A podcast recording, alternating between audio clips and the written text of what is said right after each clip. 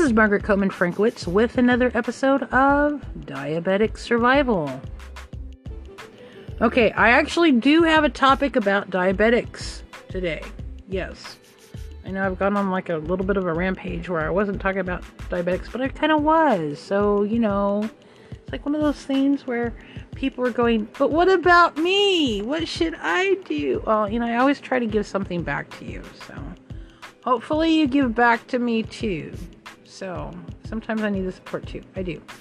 Um, Venmo. I want to tell you about Venmo really quickly. Venmo was something that my brother actually introduced to me. Um, what was it, a couple years ago, after I was in an accident, like car accident, and I was actually in a bad place. And um, not that I like being in bad places. I don't. Okay. But it was an app that actually came in very handy in case of emergency or sometimes it's not an emergency. I guess it depends who you are and who your support networks are. But, anyways, Venmo was awesome to actually help get funds to me quickly when I needed it. And uh, much easier than going to a bank and then like paying like a $20 transfer fee and stuff of that nature. Venmo doesn't charge that. So they, I guess they, they actually do things a tad bit differently. So it does hook up to your bank account. So you're probably going to need to get a bank account first. But um, they have this special, hopefully it's still running because it says expires in 14 days, but the link is still up. Um, but they have this thing where, and, and, just to give you a little bit about Venmo, you can, uh, Venmo, you can send money, shop, and earn rewards. And right now, you can earn $10 when you send at least $5 to another person on Venmo using a funding source like linked to your account. So this is still up right now. So um, I think it's been past the 14 days though, but you can still sign up. It's still a worthy service. so um, they still have the link up though. So I think they're still giving away the free money. Yes, I said free. So see, I'm helping you out financially too. Okay. If you don't have anybody send five dollars to you, send it to me. I could really use it right now. But more than likely, you know somebody who could use that $5, okay? So after you send them $5, then Venmo's to, you know, bless you with $10. And it's like, yes, free money. So, uh, you know, in, in, the Philippines, they make that in a day. That's what they make in a day is $10 to do the same type of work that I do. That's like in a day. That's not per hour, people. That's a day. Like, that, that would mean the world to somebody in the Philippines, right? Keep that in mind. They're really sweet people there too, by the way, for the most part. Some of them are mean, but I've only, only talked to mainly good sources over there. Okay, so the referral link is go ahead and write this down. You got a piece of paper for this. It is HTTPS, and then you got the little, you know, two dots, the two backslashes, and then it's underscore, not underscore, no underscore, just lowercase get dot Venmo, which is V E N M O dot com, backward slash. And then it's a capital X, lowercase N S W F, uppercase U W T T, and then a, a lowercase U B. Okay, so hopefully you got that because that was really hard to say. I'll try to have that in the description. I think I forgot to put it in the last episode. But, um, or if you want to go ahead and send me some money, that's great too, because I could really use some right now. okay, anyways, let's get on with our programming. So, I want to talk about the keto thing. You know, I'm, I'm a keto person, so I'm really excited talking about keto. Keto has kept me going for a very long time, an absurdly long time, to where most people, probably who hate me, are probably going, My God, is she going to die already? Like, she just needs to die. Like, be gone out. Well, no, no, no. Hold up there, haters. I've got God on my side, so you know what? Whatever. Hate to rain on your parade, but you know what? Go troll somebody else. Okay? All right. So now that that's said and done. So about me and keto. I love keto. Keto's a great diet. I can't really say I'm on a keto diet though, because I do eat a lot of meat. It would actually be considered more of like an Atkins diet, but I call it keto because I'm ignorant like that. Um, the whole point is, is, is even my doctors admitted has has said this is that people who think they're on keto, very few of them actually reach ketosis. It's really difficult. Now, it's not impossible. I have actually had the test strips where I've actually been able to test and stuff, but it is it is pretty impossible. on the keto diet, you're eating a lot of fat, like 80% of your calories are out of fat. And so it's not something that's really desirable. It's like, oh yeah, go drink a liter of olive oil, you should be just fine. Now, I'm going to tell you if you did that, you'd be completely full. You'd also feel very weird and um, probably not as desirable as you, you think it is. But um, some more Atkins. So I do like meat, but I also like my veggies too. So I think that if you had to label me, I, I wouldn't be keto and I wouldn't be Atkins. Um, I do eat a lot of meat and I probably will die early for that, I guess. But for whatever reason, um, that's what I prefer. But I do actually portion out my my food sizes as well. So, um, I try to try to stick to the guidelines. Like I do know that that's correct. Looking at guidelines about you know eating meat, like you should only have red meat like twice a week, people, and it should be the size of a deck of cards. I know, miserable, right? We all want that big, thick hamburger from some mom and pop shop that is well above the limits of what we think is like the deck of cards, right? so, yeah, um, you shouldn't be eating that ground beef, anyways. I'll tell you why. That ground beef. Now, mind you, I do eat ground beef, but rare. I do eat it. Actually, I do eat it. It is rare though. Um, I do prefer steak. Not only is it just because of my own preferences, it's because steak has not been ground up because it was old. because that's usually what ground beef is, is old meat. I'm not saying every butcher shop does it that way. Maybe some actually do put fresh meat, but it makes sense. I mean, once the steak is not appealing anymore, it makes great ground beef and um, that's not bad or anything. It's just that by that time it's picked up some microbes, and that's usually in your your ground beef plus some other undesirable things. And at least you know if you have a steak, you can actually see what's in it. So if it's marbled, you can see that. And by when I say marbled, I mean you know for those who don't know, I'm sure everybody knows what marbled is, but if in case you don't, it's just like the the fat flecks that are flakes, I should say, that are in the meat, or maybe sometimes there's a streamline of it. But you need to kind of like be able to judge what you're going to be putting in your body. You should be able to make that choice. And if you want to cut the fat off, you cut the fat off. So, um, but you know, of course, eating chicken and fish is, is highly desirable over eating beef, and actually eating just fish is more desirable over chicken. But then, of course, there's some fish that are just way too contaminated to eat on a regular basis. So it's kind of like a hmm moment. You know, it's like, hmm, maybe vegetables aren't such a bad thing. Um, and they're not. Um, but see, the vegetables have carbs in them. You know, it's like the natural carb. There's nothing wrong with eating carbs, by the way. You're just a diabetic that cannot take in a lot of carbs. Like I would stay away from the processed breads. I would stay away from processed cheese if you can help it sometimes you can't always help that, um, and it's okay. But just be aware of what you're eating, like regularly. If you put it in your mouth, be aware of what you're eating, what it's going to do to your blood sugar.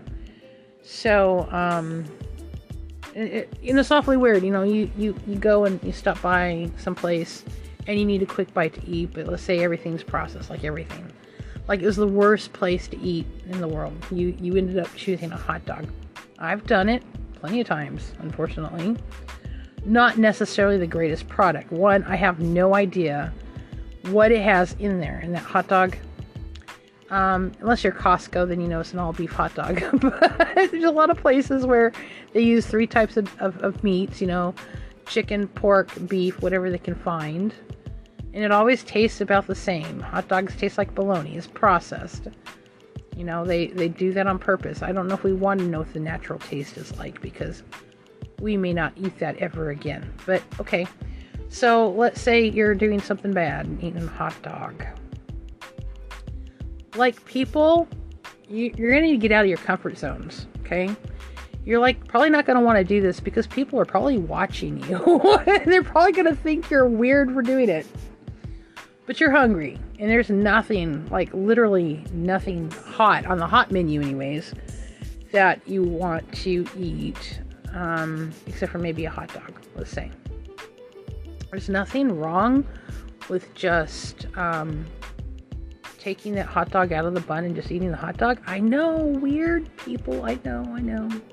It's like you're leaving the best part, you know, the nice, soft, bready parts. Just think of it like sugar. It's gonna. Sugar's bad, okay? They're even telling normal people sugar's bad. So, I mean, come on. You know it's not good for you.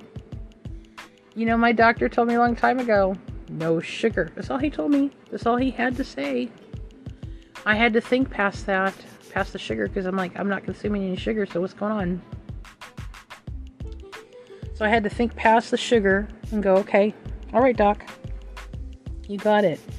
You know, carbs convert to sugar. What can I do that that eliminates that process? Get rid of the sugar, people. Get rid of it. Don't drink regular soda pop unless it's diet. You can drink diet soda. I'm not going to tell you to drink all you want, but I'm going to say uh, drink a diet soda as compared to a regular soda. And as for the hot dog, if you have to eat the hot dog, take the bun off. I'm even guilty of eating the bun. I mean, am I following my own advice? Sometimes. Sometimes I don't. Sometimes I need that delicious bun and I pay for it in the long run because I can definitely feel my blood sugars when they shift at night and they definitely shift if I've eaten that bun. But another thing I did, and I, I wanted to make note of this because, um, or at least share this with you because you may end up in the same situation I was where um, you get tired during the day and you know your medications are to blame. You're taking a high blood pressure medication. You're taking a metformin and you're just freaking tired you could have been wide freaking awake you had like four pots of coffee and you're not awake you just need a nap and it doesn't matter i mean you could be ready to go to work and your body is just so lethargic and so tired See, this is one of the, the problems that we have as diabetics, right? I think I found a way to counteract this. And it's going to sound so silly and so dumb. Like, it took me years to figure this out. Like, up until last week. so, 12 years I've been taking my medications wrong, okay? Um, but I changed my habits. And, you know, I, I ended up changing jobs anyways to where I have to work a normal job. But, like, how am I going to get past that? sleepiness portion. Uh, like, what am I going to do? Right? And so I decided that I was going to take my medications at night. I know, right? Brainstorming. Yeah, like, er, eureka moment. I did that, and guess what? I now sleep better than I ever had in my whole entire life. I am not joking. Nope, not joking just from switching my medications from from you know in the morning anywhere between 9 and 12 to now I do it at night between 9 and 12 and I'm feeling great. My body feels great just because I'm taking my medication and I usually eat. Now here's my little habit here. I I, I ignore breakfast most of the time. It's it's pretty rare that I actually breakfast unless I have eggs and I can't afford eggs right now so I'm not really doing anything uh, intermittent fasting right now until eggs drop in price. But I started, so I'm doing the intermittent fasting in the morning because I'm not hungry in the morning. And if if you're not hungry, you shouldn't be eating. You know how some people tell you that you need to eat in the morning? No, you don't. I, I want coffee in the morning, and that's it. If I do eat anything, it's like a bite of something, like a bite of leftover last night, and that's it. Right? And it's usually meat. yay meat. I'll have a bite of meat. I'm good. Okay, if I eat anything at all. And um, now that I'm actually, I, like, I prefer a regular dinner. You know, regular dinner around six o'clock or so. So, and then I'll go to bed at like around uh, 11, 12 o'clock at night. So, I mean, there's that window of not eating for five or six hours after I eat. And um, so I, am trying to take my medication like right after I eat. And this has been so helpful for me for the past week that that's the reason why I needed to share it. It's like, you know what? If your if your pattern's wrong, try switching around your medication. It's like if you were taking in the morning, try taking it at night. And it's such a simple, absurdly easy thing to do. I don't know why I didn't think about this 12 years ago. I was having problems falling asleep and I didn't know why, or like my heart was racing or something. Now I don't have problems with that. Medication goes to work right away, and um, you know, always check with your pharmacist first, right, to make sure everything's okay with doing that. I haven't done that yet. Um, I'll, I'll, actually ask them next time I go in to um, pick up my medications. But definitely check with your pharmacist but it's something to where my body feels so much better. And um, something else is kind of interesting about taking metformin. If if you if you're on the fence right now, if you're pre-diabetic and on the fence, I would suggest. And this goes against some doctors, but no, I wouldn't go against doctors. It would be it'd probably go against more of the naysayers who are against any type of drug for diabetes, and there's some fakes on there too, so beware of them. Um, definitely check out the people that I suggest that you actually listen to because they're on the right page. There's some quacks out there who are not. But anyways, let me get back to what I was saying. But um, metformin has literally been life saving and life changing for me in a good way before I actually started taking metformin um, 12 years ago, I had issues, and you may have issues with this too. And believe it or not, this is a high blood or high blood sugar warning. Cracked feet. I've had problems with cracked feet since I was a kid. So, um, I had actually learned on YouTube through one of my doctors I call them my doctors, by the way. I think it's so cute. They're not. They don't even know I exist, but excuse me. But uh, your feet, like like like your your your regular doctor is going to tell you to watch your feet, and so I mean there, there's definitely something to that. Many of the doctors that are on YouTube, the good ones, anyways, and I've I've mentioned who they were before in previous episodes. So if you need to go you know, look at, like, pay attention to your feet and stuff videos. I have those videos up. But um, your feet is, a, is an amazing indicator of if uh, you're keeping blood sugars down or not. And I always noticed one thing about my father, for instance. My father, he was a diabetic, which meant I was going to be diabetic, I guess. And yeah, that was correct.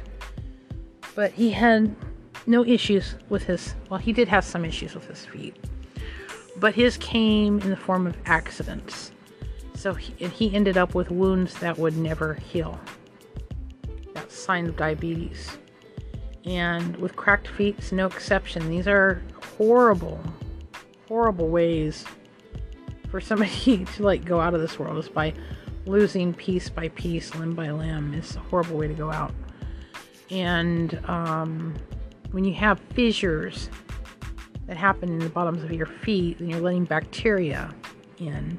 So you constantly have to be going over your feet just to double check everything. But when you're taking metformin, um, because it does regulate your blood sugars, your feet are gonna like if you've always had cracked feet, like I've always had cracked feet when I was a kid, like that heals. Because I literally pay hardly any attention to my feet now because I, I don't have that problem because I take my medication. So I don't have a lot of fissures happening in my feet. And if I do, then I, I can definitely one feel it, um, and of course some diabetics actually lose feeling in their feet. then I just spritz it down with some alcohol, and I I actually do keep um, a spray bottle of alcohol on me so that if I even have an inkling that I might have like a little tear or something going on with my feet, I spray them down with alcohol. I want to kill that immediately. Then I, I may put um, some socks on to actually prevent anything from getting on the inside of my foot and starting an infection. So you don't want that to happen. So, but yeah, I've had lots of issues where I was just kind of used to it as a kid, walking around with cracked feet. And of course, it's not very attractive when you know you're wearing sandals or whatnot. So it is important to actually keep your feet clean. And it's dang near impossible when your blood sugars are out of control. So I mean, this is a good indicator now, my, my doctor would probably have a heart attack if he knew I wasn't checking my blood sugars on a regular basis. I don't. I check it once in a blue moon, but I know pretty much where it's going to be at because it always is. Um, but I do check it on occasion. I just tell people I don't, but I do. Um, but a good indicator to me is like if my feet start cracking up and stuff, then I will check my blood sugars because if it's not my medication, then it might be because I'm overly stressed. Because overly stressed can actually raise your blood sugars as well. It's not a great feeling. You know, a lot of us with uh, diabetes do suffer from either depression or anxiety or both. And I didn't even think that both could happen until I've had both. Not at the same time, of course. Now, another good indicator of high blood sugar is the fact that you might have these really weird red patches like some people get them on the back of the neck. I've never had that one, but some people do get them on the back of the neck.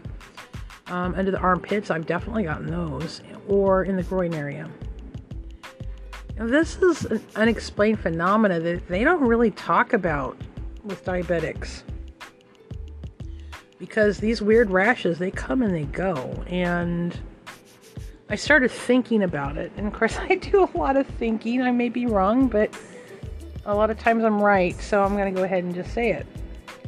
But um, I think it might be some type of form of yeast, and as you know, with yeast, um, sugar feeds into it, so certain things can actually grow on your skin. And it's weird. I mean, spritz it down with alcohol, it may actually disappear. You can rub it off. It's so weird. It's, it's almost like something is growing on your skin and you spritz with alcohol, it kills it. And or you take it and take a shower too. I mean, it dies relatively easy, but then it might spring back up. Um, always important. Make sure that you know your peri area is dry, your armpits are dry, back of your neck is dry, because uh, anywhere where there's moisture, this yeast, as I call it, I may be wrong with the terms here but it'll it'll grow on you because your body is so sugary. and like these things love it. So I'm not quite sure what's going on in the whole culture of our bodies and stuff, flora our bodies, I'm to call it. But uh, for whatever reason, it helps to grow. So you know that your blood sugars are in check and that we're not supposed to be sugary when that stuff goes away. You don't have issues with it. You don't even think about it. But other times it can make your skin really sore too, especially in, in the peri area. So it, it can make your skin feel raw and it's uncomfortable. And sometimes only like a, a gold bond will actually make that pain go away. So just so you know, if you're having areas issues with that, gold bond's the way to go. Um, the gold bond actually dries things out very well. I'm a little bit, you know, skeptical, especially after the whole Johnson and Johnson thing about using any type of powder or whatnot. but they haven't pulled it from the shelves yet, so it's it's golden in my book. Works.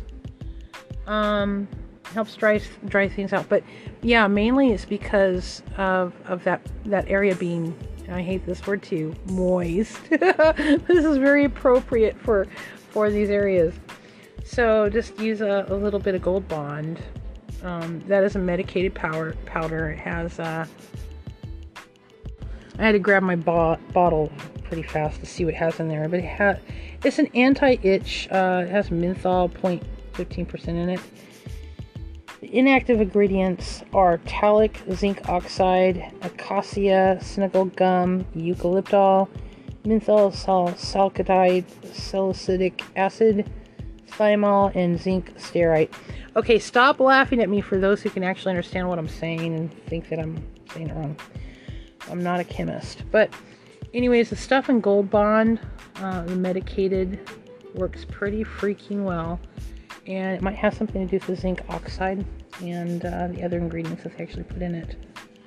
So good stuff, but again, um, you know, you, you, need to do your own research. Talk to your doctor because um, I don't know if it's the same stuff as what baby powder has in it and why they, that lawsuit actually happened. So I'm not going to actually suggest it. I'm just going to say what I use. That was not recommended by my doctor, nor did I ask him about it because I didn't think that was any of his business. But um, I'm talking here about survival of, you know, us diabetics. So, um, oops, covered my mic.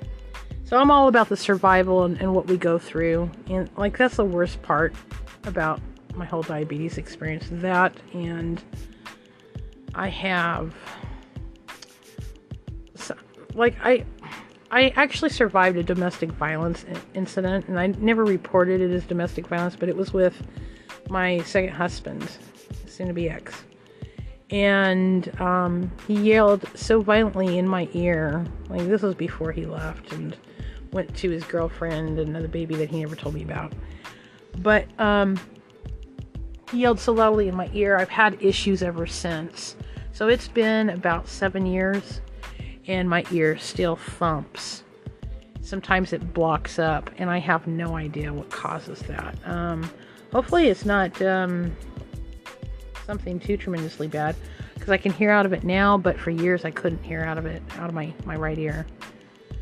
So, um, so it's kind of opened up a little bit, but it still thumps. Like there's still something going on in there, like either burst an eardrum or something. And I, I had a hard time because he never laid a hand on me technically to hurt me but um, like like I was upset at the time because you know he was cheating on me, had a baby out of you know with this other woman. Never bothered. I didn't even know she existed, and this was six months into our marriage, and um, then he just decided he was gonna he was gonna scream as loud as he could, and I guess he had somebody do this to him while he was in the military. So this is military training that he got when he was in Germany. And so basically, he battered me with what he was trained with, and I guess you can get away with that. And like, it was so odd and weird what happened. I, I didn't even know how else to deal with it. So I just, I just suffered internally for years until probably now. So that's the traumatic events that actually happened but um so yeah, I think he broke an eardrum or something in my ear, so I can I can still hear out of it, but there are times when it closes up and I can't hear at all.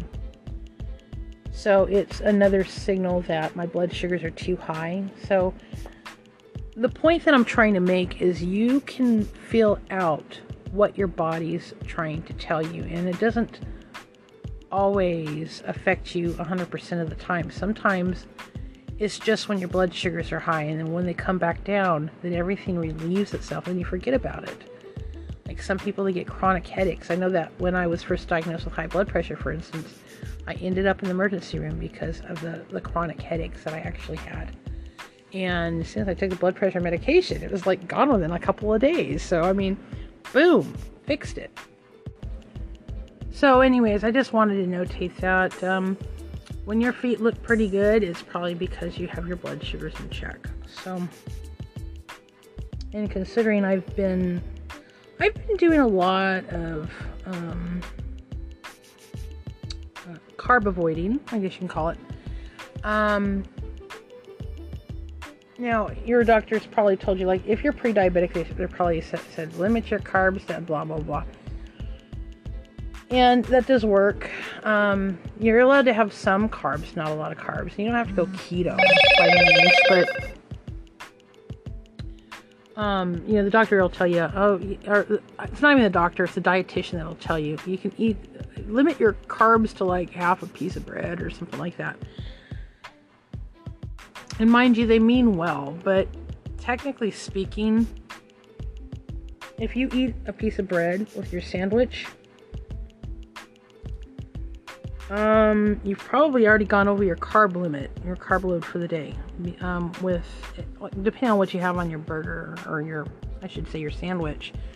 Like for instance, if you're putting lettuce on there and some t- tomato and some other things, you got to remember that vegetables have carbs too. it's just a different kind of carb. Like for instance, if you just made like a meat sandwich or something with your sandwich meat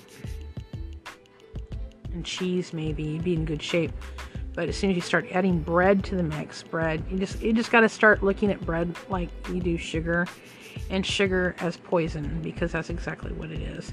Next thing you know, you're gonna be slapping sugar out, um, out of people's hands and canned colas. so it's gonna be hard not to do. It's kind of like an ant, somebody who's smoked before and then they stop smoking, and then watching other people smoke, and then you just want to slap the cigarette out of their hand and I'm not quite sure why other people do this. I think this is out of jealousy of not being able to smoke. Why somebody who's an ex smoker does this, but they do do it sometimes. And uh, not me. I actually just took it internally and just kind of like borrowed a cigarette from somebody. I'm like, oh, can I have a cigarette? And they're feeling awfully pleased with themselves because they think I'm gonna get they're gonna get me smoking again. And then I just take it and crush it in my hand, and they're mortified and uh, that's how I get my delight is by you know destroying things. It'd be kind of like if somebody handed me a joint and I took it and flushed it down the toilet, which I would get extreme delight out of doing. Like drugs, not a problem. I will dump that in the garbage, or I will pour out your alcohol or something like because it means nothing to me. That's that's sometimes the point you have to get to with substances that you don't want in your body and and to make a point with people. And of course, they think you're awfully strange and weird, and they're mortified by the fact that you did that. But I think it's so much fun. Try it sometime. like it's fun. Go flush somebody's cocaine down the toilet. They'll hate you forever, but man, that'll really make an impact. Like you want to make a point with somebody, steal their stash, flush it down the toilet. I'm just saying. I'm not the kind of friend you want around if you do drugs. So back to sugar. I mean, I'm not the kind of person that'll take people's sugar and like pour it down the drain yet. Um, just because like like a lot of these habits are highly inappropriate in society. I mean, nobody wants to be the office talk of somebody taking the whole bag of sugar and pouring it down the drain. But, you know, I have other ways that I get around this by not providing sugar but providing coffee. So I'm the nice person, but I'm not providing creamer. I'm not providing sugar. If you want that stuff, you can get it yourself. But I'll give you the coffee. That's not a problem. So I picked up this very aromatic, chocolate smelling, caramel, delicious coffee that I picked up in the store and I brought it into the office. I had an extra bag of it and I knew that uh, they took coffee donations, so I was more than happy to bring some in. I had some extra. So I brought it in and shared it. I, I didn't even want any. I have some at home, so I don't necessarily need it. I wanted the rest of the office to enjoy it. And they have been. I love the smell of the coffee. Um, every time I walk past the coffee pot, it smells like chocolate and tastes like caramel and is just absolutely exquisite. But me personally, I wouldn't ruin the taste by actually adding sugar. I think it's a little bit easier to quit sugar if you've grown up with your parents not giving you sugar because they knew that you might be insulin resistant. Um, the fact that I wasn't on metformin when I was five really surprises me because I had all the symptoms of actually being insulin resistant as a very young age And some of my audience may be going through this now as well.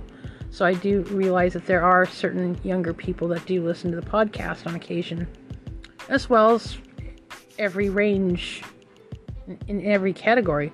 I wasn't diagnosed as insulin resistant until I was in my mid 30s when I should have been diagnosed at five, but because my parents never took me to the doctor, I mean, literally never.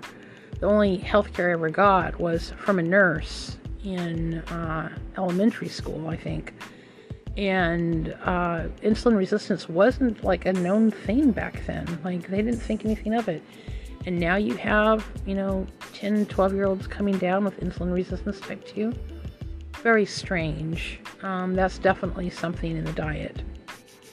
And it's no surprise to me, really, by what they actually serve in the schools and stuff. I mean, they serve carbs, um, and it affects every walk of life. It doesn't matter. You go into a fancy restaurant, you're going to have your carb dishes. If you go to middle middle of the road, like Applebee's or something, carby food. If you go to cafeteria, um, any of your institutions, your jailhouses, your um, um, call it your um, schools. They're all going to be carby, even down to the homeless shelters. I mean, most of the food at the homeless shelter is carbs, like lots of it. Tastes good, but still carbs. The only exception I found that actually served you food that was appropriate for consumption is in the hospitals, like when they serve their patients.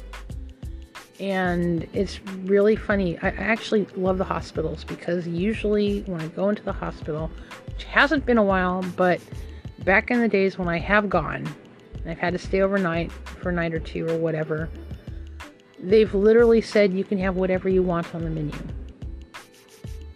And that's what shocked me. If I wanted ice cream, I could actually have ice cream. Not everybody is that lucky. But the thing is, is that I won't pick the ice cream because I know how my body reacts to it. This is what's different between me and what they'll allow. I'm stricter with myself than even the doctors are. But there are times that I'm surprised nobody's called me out for it. I'm sure they're just talking behind my back, and that's fine. I don't really care about what they say because they're not my friends.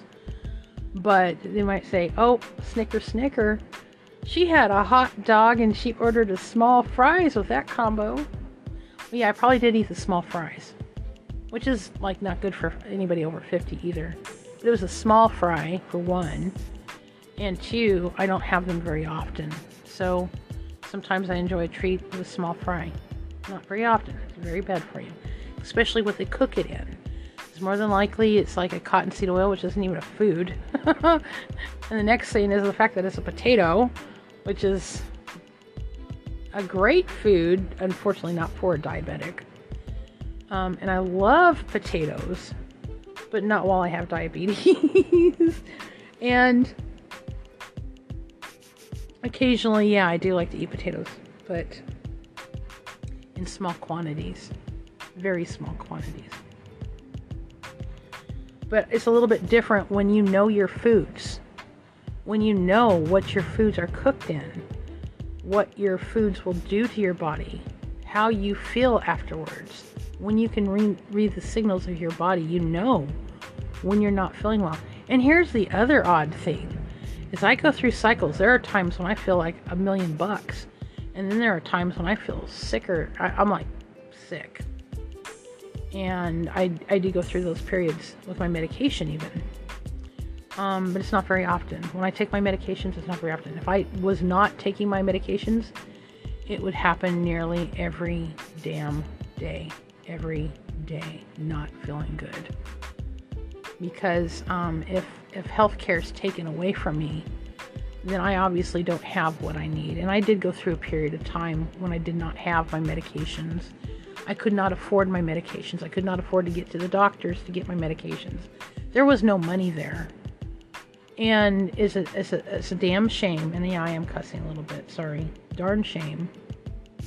When somebody has to decide if they're going to have a roof over their head or if they're going to have medication Like, what are we doing to people here? And then you have people who choose their medications. They're like, well, hey, you know, my ma- medications are life saving. I got to take my medications. And they end up homeless. Now they don't have an address. Now they don't have anything. And it's really insulting when I hear people, and I, I, I do read comments on Quora and I do watch YouTube, and it just it's just absolutely a damn shame when I hear people saying, "Well, if they're homeless, they brought it on themselves."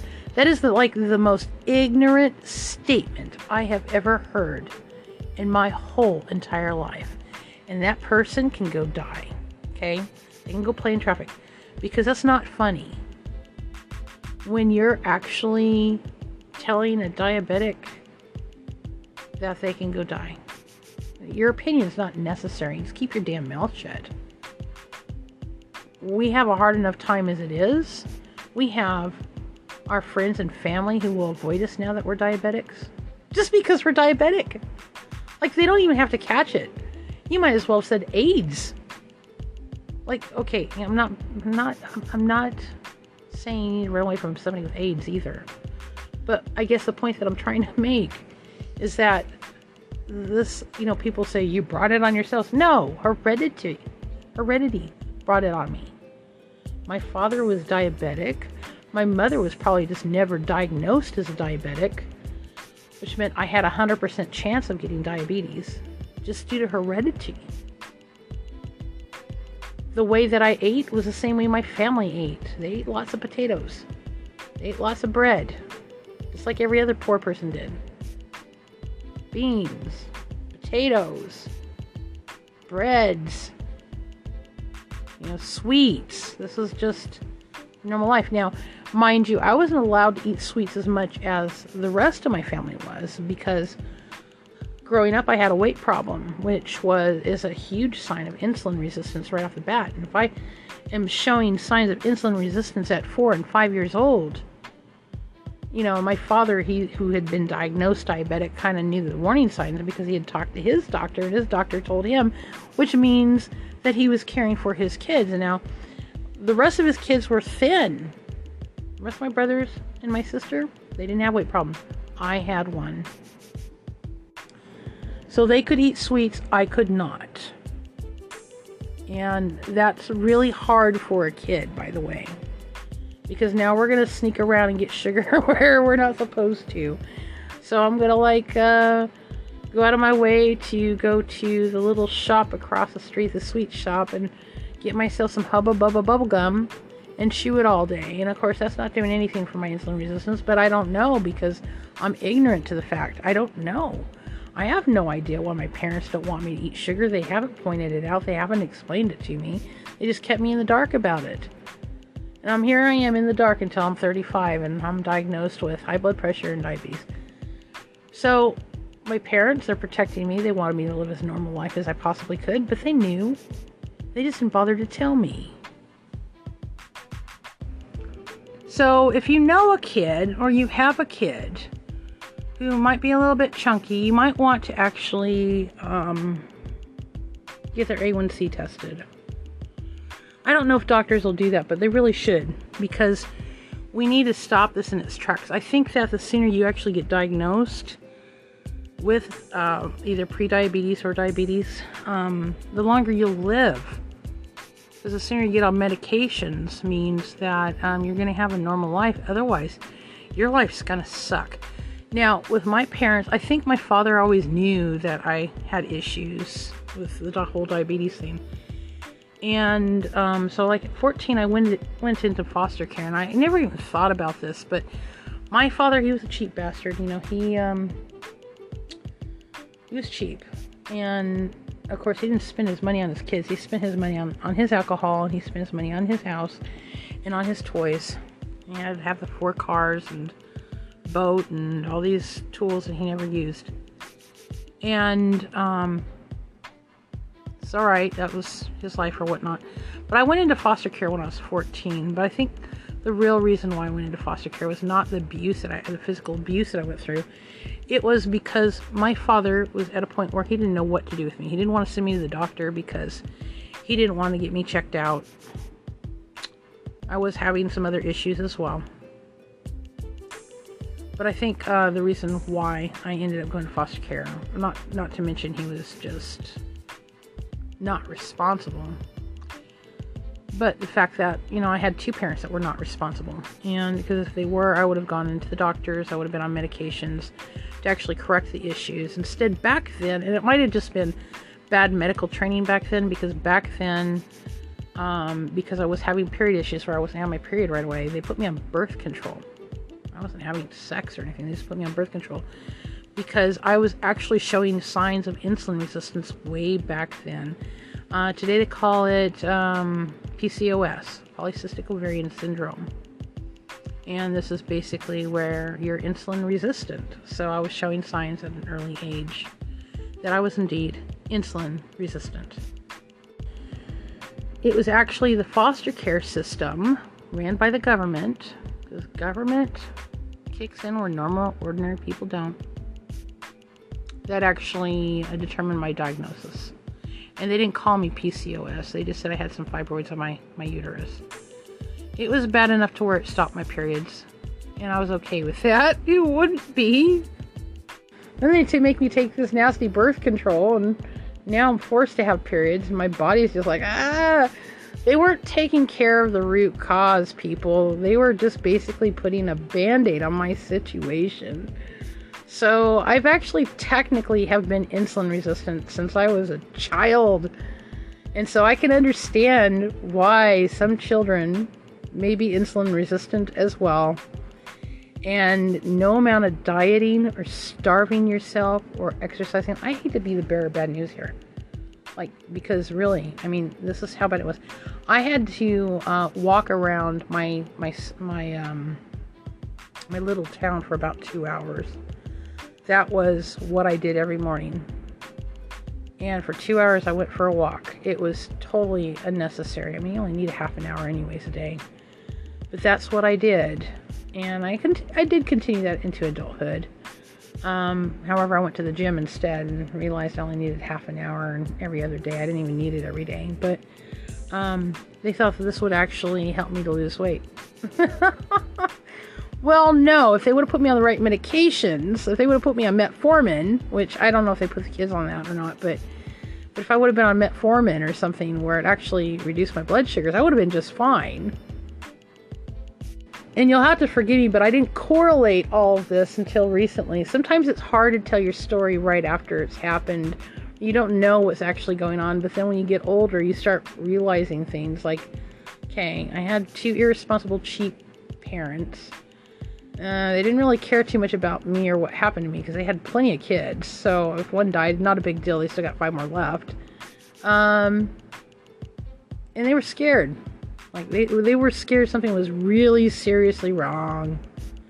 Like the worst case scenario, I could have died when I was a kid. But best case scenario is I lived, which I did. And I learned it's not really important to have periods. so if you think you need to have a period, no, they're they're horrible. I, I, I hated going through it when I did. I actually stopped taking birth control in my my 20s. I didn't want to go that route.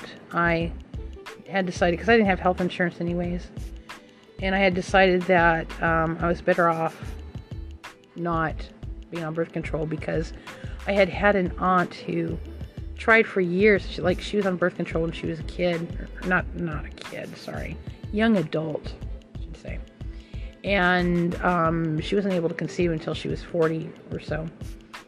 So because she had been on birth control for such a long time, she's having a hard time conceiving. So I took that into respects because I did want to get married one day. I did want to have children. And so I figured that if I stopped the birth control, that um, that I'd be able to have children when I got married. Well, when I got married, I didn't have children. It just didn't happen. And hey, my my husband was happy. If it ha- if it happened, it was fine. If it didn't happen, that was fine. That's a normal, healthy relationship, right? Uh, the not normal is when the guy's insisting that you actually have kids and you can't produce any. That's not healthy, obviously. Or when you definitely want a kid and it you know, you're going to force the situation by going through vitro fertilization and then having like a four headed, you know, elephant man or something. Not normal.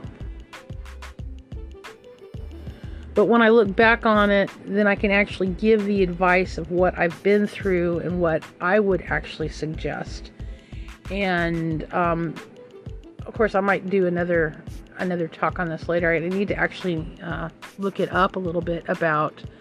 Just see, I don't even know if they give children metformin or not, but I would hope that if somebody's showing signs of insulin resistance, that they could actually be on it as soon as they can be on it instead of waiting until you're 35 and because I mean a lot of damage can actually happen to your body during that period of time. And I just wanted to say it's scary having any disease, especially when you don't have the knowledge of how to actually fix that disorder or that disorder cannot be fixed. But you really have to start looking at it. if you already have diabetes, you need to start looking at it as a superpower. And I've talked about this too. I know it sounds weird. What? Diabetes being a superpower? Are you crazy? Okay, a little bit. Hear me out. I've actually talked about this before, as I said. But it, the reason being, I mean, uh, like, okay, so like 10,000 years ago would have been a superpower. Maybe even 5,000. Maybe even like 200 years ago when people went through periods of starvation. It kept you alive. And I do have a few doctors who actually do listen to my channel. And some of them agree with me. Others, they think I'm a quack. And it's okay. I'm not a doctor, so don't judge me. I'm just a diabetic girl yeah, this is just my opinion that I get from other doctors, and I think these other doctors that I've mentioned are great. But um, they're still stuck on the food pyramid, and I'm like going, you're a doctor. Stop being an idiot. Come on, think for yourself. But I'm living it. I'm in the process of living my life as a diabetic. So you learn things that doctors just have no explanation for. And I know that doctors don't know everything. They don't know everything. Even even some of the experts I've talked to don't know know everything. And the dynamics may change in 20 years. Like they have changed in 20 years, the past 20, 30 years. They have changed. Like we're always learning new things, especially with the internet coming out. I mean, this is an amazing tool to actually learn more about your superpower, the thing that kept your ancestors alive all those years. And here you are today. You're surviving it. You are not a victim of your circumstances of diabetes, but you're a survivor of your diabetes. Now, Dr. Sarah Hallberg, for instance, is no longer with us, but she had an amazing talk on diabetes through TED Talks. And I would seriously look her up and listen to what she had to say. She, um, and I have, I've actually talked about her before as well. But listen to what she has to say. You may not, you may be pressed for time.